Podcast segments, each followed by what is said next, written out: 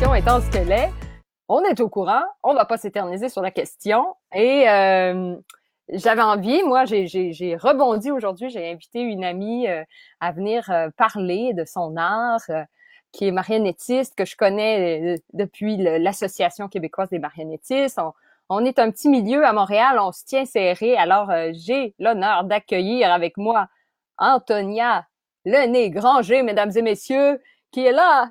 Yay! Allô, Antonia! Allô! Hey, merci encore d'avoir accepté euh, à brûle pour point l'invitation. J'ai envoyé des, des posts wanted, puppeteer wanted. Puis euh, c'est le fun qu'on ait pu euh, rebondir puis organiser ça vite, vite. Ben oui. Ben on y va. toi, Antonia, tu as étudié à l'École nationale de théâtre, le théâtre du renard, tu es directrice de ce théâtre-là. Et tu te définis aussi comme marionnettiste, mais médiatrice culturelle. Mm-hmm. Ma première question, c'est tout le temps la même, mais c'est pourquoi toi, l'art de la marionnette, c'est un art que tu chéris particulièrement? Euh, ben moi, ça, c'est pour, je pense, tout le potentiel, euh, le potentiel d'évocation un peu illimité euh, que ces arts-là ont. C'est pour la, conjugaison entre le texte et l'image, puis comment on peut faire dialoguer ces deux, ces deux langages-là sur un plan d'égalité euh, sur scène. Moi, c'est quelque chose qui m'allume beaucoup. Puis comment, grâce à ça, on est capable d'avoir un décalage, que ce soit poétique ou humoristique, puis d'avoir euh, une rencontre avec le public qui est un peu différente. Je pense qu'il y a beaucoup de d'empathie qui se crée avec le public en, marionnette, en théâtre d'objet, parce qu'on est là, on voit un peu le, euh, disons, je suis pas trop une fan dans mon travail de tout ce qui est illusion très cachée, magique. C'est plutôt dans le fait qu'on est en train de créer de la magie, mais en même temps, on voit très bien comment c'est fait. Puis moi, c'est cette relation-là, ce jeu-là avec le spectateur que je trouve super intéressant. Le fait qu'on est ensemble dans la même chose, puis on, on a un peu une espèce de relation de complicité qui s'établit sur les bases que les deux, on voit comment je suis en train de créer la magie, mais en même temps, on y croit quand même, puis on a de plaisir à y croire. C'est ça qui me fait beaucoup triper. Vraiment. Puis tu fais aussi de l'assistance à la mise en scène. Euh, ouais. Pour toi, dans le fond, euh, c'est quoi ta, définition, tu sais, euh, en théâtre d'objets, accessoires, marionnette typique? Comment tu résumes, toi, ta définition de c'est quoi une marionnette? Hmm. Ben, c'est quoi une marionnette? Euh, je sais pas si je sais exactement c'est quoi une marionnette dans le sens de, pour définir la diversité, euh, parce qu'on a de, tous les arts de la marionnette qui existent. On a de la matière, on a euh, du papier, des marionnettes super réalistes, des marionnettes géantes, des marionnettes microscopiques presque. On a un peu tout ça. Euh, mais pour moi, en tout cas, ce qui définit ma démarche ou le, les arts de la marionnette en général, c'est plus pour moi une démarche qu'un résultat. C'est-à-dire que pour moi, c'est le fait de à l'inverse du théâtre traditionnel, de pas partir directement d'un texte qui est déjà écrit, qui est comme fini, puis après ça, dire, bon, ben là, comment on met en scène ce texte-là? Puis le texte, c'est le point de départ. Puis pour moi, dans la démarche marionnettique, c'est toujours un peu plus un aller-retour entre peut-être des bouts de texte, des images, de la matière qu'on trouve, un personnage qu'on fabrique, euh, des mouvements, puis ensuite, on, on, va chercher du texte, mais on supprime du texte parce qu'il y en a trop. Puis on est toujours un peu dans cet aller-retour-là entre les différents euh, champ d'expertise entre les différents langages. Puis c'est ça, moi, qui m'allume. Puis je pense que même en théâtre d'objet, on pourrait peut-être presque faire un spectacle sans objet, mais qui serait du théâtre d'objet parce que la manière dont on l'a créé a fait appel à la matière, à l'image. Je pense qu'on peut presque aller jusque-là. ouais, non, c'est vraiment intéressant de voir ça comme ça, puis d'avoir l'aspect mise en scène. Je pense pour toi qui que ta formation à l'École nationale vient de la production théâtrale. Est-ce que mm-hmm. ouais tu dirais pour toi le, parcours du marionnettiste, est-ce que l'angle de la production s'inscrit, influence ta façon de, créer les spectacles de marionnettes? Ben, dans un sens, oui, euh, dans le sens où moi j'ai fait le programme de production euh, dans le but de, je savais que je voulais créer mes propres spectacles, mais je savais pas nécessairement euh, quel rôle j'allais avoir là-dedans. Puis en même temps, je, puis je voulais un peu connaître tous les côtés que je connaissais pas avec une formation en jeu avant, un petit peu d'écriture, un peu de euh, de mise en scène, tout ça, mais il y avait vraiment euh, le côté production, que ce soit et la gestion d'une compagnie, l'administration, les demandes de subventions, tout ça, mais aussi l'éclairage, le son, les choses plus techniques. Donc, je me disais, si je dois me débrouiller puis faire un peu tous les aspects d'une production, euh, ça serait le programme parfait pour apprendre tout ça. puis j'ai donc j'ai uh-huh. décidé d'aller là-dedans. Puis ça a été ça a fonctionné parce qu'après ça, j'ai créé la compagnie puis j'ai fait un spectacle solo où finalement je faisais tout. C'était pas nécessairement le but de faire tout moi seule, mais ça a été ça pour la, réalité de la première, euh, du premier spectacle. Fait que c'est sûr que ça m'a aidé, puis ça m'a ouvert aussi à différents métiers. Donc, de voir un peu tous les côtés, puis de découvrir après avec la marionnette un art où euh, je rencontre à la fois des gens qui viennent des arts visuels, qui viennent du théâtre, qui amènent chacun des positions différentes, puis qui se retrouvent à la marionnette comme une espèce de jonction entre plein de mm. métiers. J'ai trouvé que c'était un milieu à Montréal, du moins très accueillant pour des gens avec un parcours un peu atypique comme le mien. Finalement, on a tous des parcours atypiques, puis c'est comme ça qui est beau, je trouve, dans cette communauté-là. Oui, parce que c'est ça, je pose souvent la question de c'est quoi le parcours idéal, puis je trouve que ça représente bien un, parcours euh, justement de production, de vouloir tout faire. Est-ce que tu dirais que les marionnettistes, en définition, c'est des gens euh, débrouillards? Ah, c'est clair, c'est clair. ça, c'est sûr. Oui, Ils se débrouillent avec pas grand-chose, puis ils font des grandes choses avec tout ça. Fait que je pense que autant dans les, créations qui ressortent que dans notre vie communautaire à Montréal, c'est définitivement euh, on réussit à se débrouiller puis à créer plein d'affaires. Personne croit à tout ce qu'on croit créer avec l'AQM euh, d'immense avec euh, si peu de moyens, si euh, avec juste la détermination des gens qui veulent qui veulent le faire. Fait que ça c'est bien bien le fun aussi. C'est ça. Puis le ouf, dans le fond, moi, c'est intéressant parce que j'ai été au, à l'embryon du ouf. Là, toi aussi, tu en as fait partie des équipes de, de gestion. Est-ce que tu dirais, dans le fond, parce qu'on est beaucoup, là, j'ai une question euh, inusitée, mais on est beaucoup dans, dans ce moment en, questionnement sur euh, la, la, la, rémunération de l'art, euh, comment mm. on fait pour se professionnaliser, mais aussi avoir une juste valorisation de notre travail. Mm. vois, comment tu vois ça un peu, ce, ce positionnement-là par rapport à, un peu la politique de, de, la professionnalisation théâtrale? Ben, je pense que chaque, il y a beaucoup d'organismes différents, comme on parlait du OUF, qui ont un rôle à jouer euh, au niveau d'une vitrine. Il y a le, le, phare aussi, le Festival des Arts de Ruelle, mon ami Léa qui fait ça. Il y a des, organismes qui servent à ça. Puis à ce moment-là, euh, la rémunération est, est, un peu un autre, une autre question parce que c'est des organismes qui sont pas subventionnés. On l'a vécu avec le OUF. On essaie de trouver les manières les plus euh, démocratiques et euh, intéressante pour les artistes. Puis je pense que ce qui est professionnalisant là-dedans, c'est la visibilité que ça donne euh, mm-hmm. dans le milieu, euh, parce que c'est un festival qui est reconnu et tout ça. Puis c'est sûr que tous les festivals, tous les organismes sont fondés par, la plupart du temps, par des artistes. Puis tout le monde veut payer les gens à, la à leur juste valeur quand c'est possible. Après, quand il y a un choix entre avoir l'événement ou ne pas avoir l'événement, ben on choisit quand même de l'avoir, même si on n'a pas eu tout le soutien qu'on aurait voulu avoir. Mm-hmm. Puis ça nous permet quand même d'essayer de, de, payer les gens le plus euh, démocratiquement et le plus euh, équitablement possible.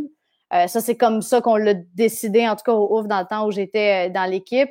Après, moi, le OUF, c'est ce qui m'a propulsé aussi dans le milieu de la marionnette, puis qui m'a fait connaître tout le monde, toi, plein de gens du milieu de la marionnette, et qui fait que je suis encore là aujourd'hui, puis que je connais ces gens-là, que j'ai le réseau. Fait qu'il y a aussi un côté de développement du réseau qui est important dans ces événements-là.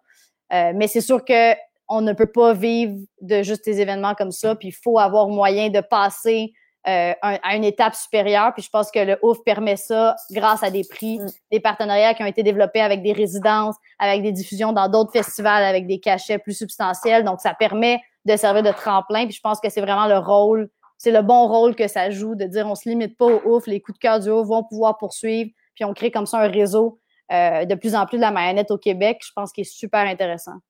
Ouais, je trouve que c'est une super réponse. Hein? Puis, sais, dans le fond, souvent, moi, j'ai voyagé un peu, puis les, ce qui est drôle, c'est que la communauté montréalaise fait parler même à l'étranger. Les gens disent à Montréal, ils sont tellement effervescents, il y a comme mm. vraiment un milieu bien organisé. On impressionne un, euh, un peu partout. Est-ce que tu dirais que l'art de la marionnette, c'est en ascension? Euh, par rapport aux autres formes d'art? Euh, est-ce que ça devient moins populaire? Comment tu vois ça, toi, la popularité et le sexiness de la marionnette? Ben, je pense que, mettons, je pense que je suis une des preuves vivantes que c'est en ascension, dans le sens où euh, moi, j'ai commencé à m'intéresser à la marionnette dans les premiers festivals de Castelier il y a 10-12 ans. Puis depuis ce temps-là, c'est, on voit à quel point il y a de plus en plus de gens, de plus en plus de gens de, de plein de générations qui s'y intéressent. Euh, juste à l'AQM, euh, je fais partie du CA aussi de l'AQM, puis juste à l'association, on voit qu'on n'a jamais eu autant de membres que cette année. C'est toujours, toujours en ascension, puis je pense que ça reflète, en tout cas, ce qui se passe à Montréal, ce qui se passe au Québec pour nous. À l'étranger, ben on en voit de plus en plus du théâtre visuel. C'est pas nécessairement des gens qui se réclament des arts de la marionnette, ça dépend toujours de d'où ils viennent des fois, mais on en voit de plus en plus de l'écriture scénique, ces termes-là. euh, qui font partie pour moi du même type d'écriture que la marionnette. Fait que je pense que oui, c'est en ascension. Est-ce que la marionnette traditionnelle partout est en ascension? Je ne sais pas, parce qu'au Québec, on, a moins un peu cette tradition-là, donc c'est dur à dire.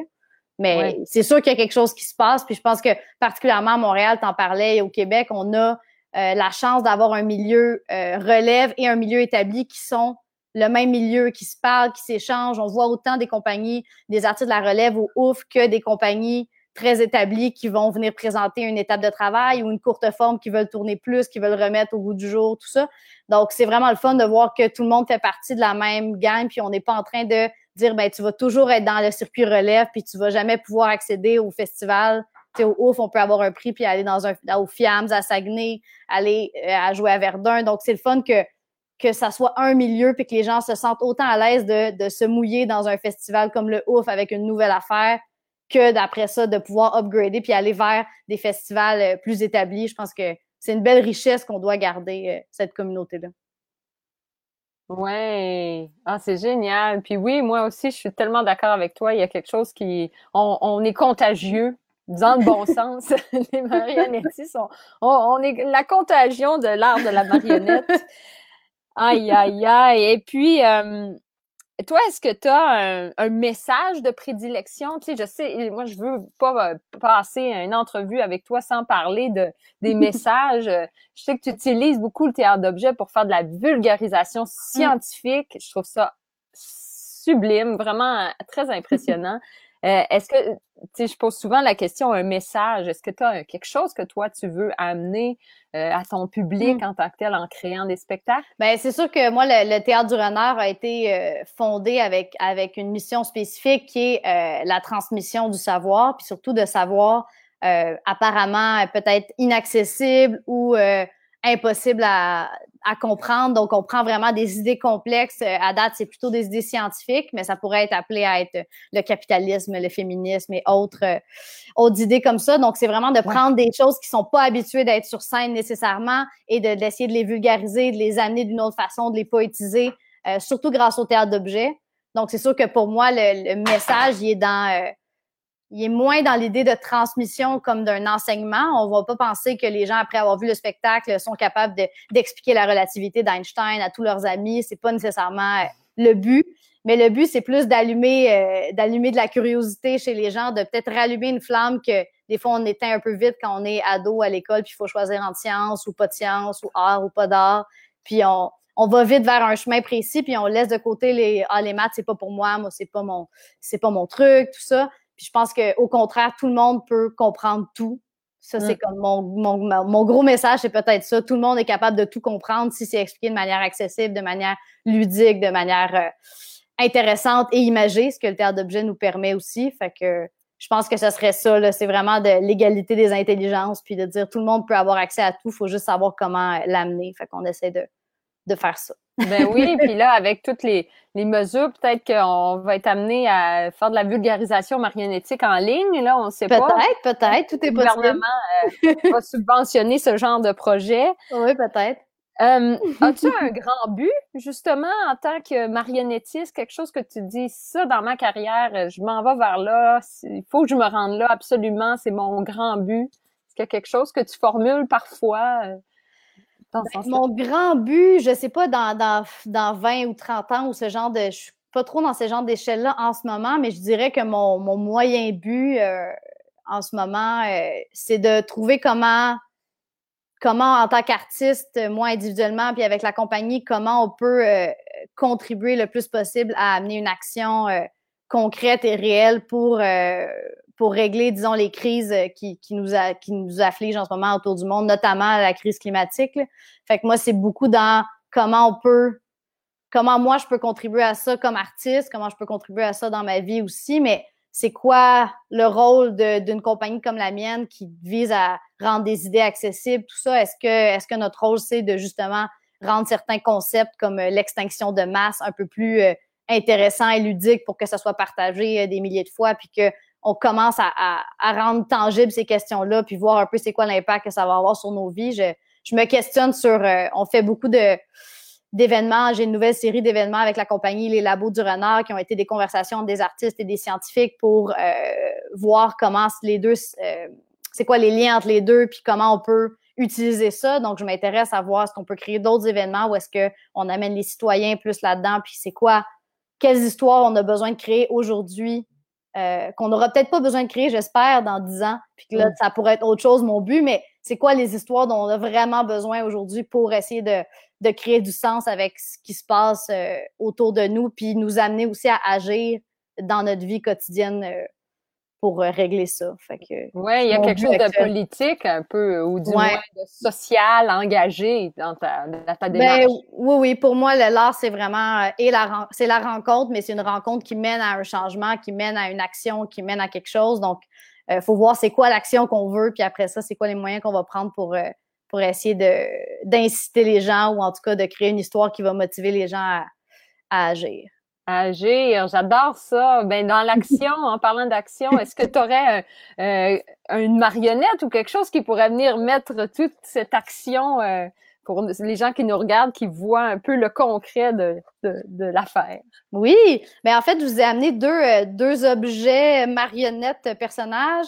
Euh, de se tirer de, des deux spectacles. Donc, du premier spectacle, la compagnie qui s'appelait Une brève histoire du temps, qui était le spectacle solo.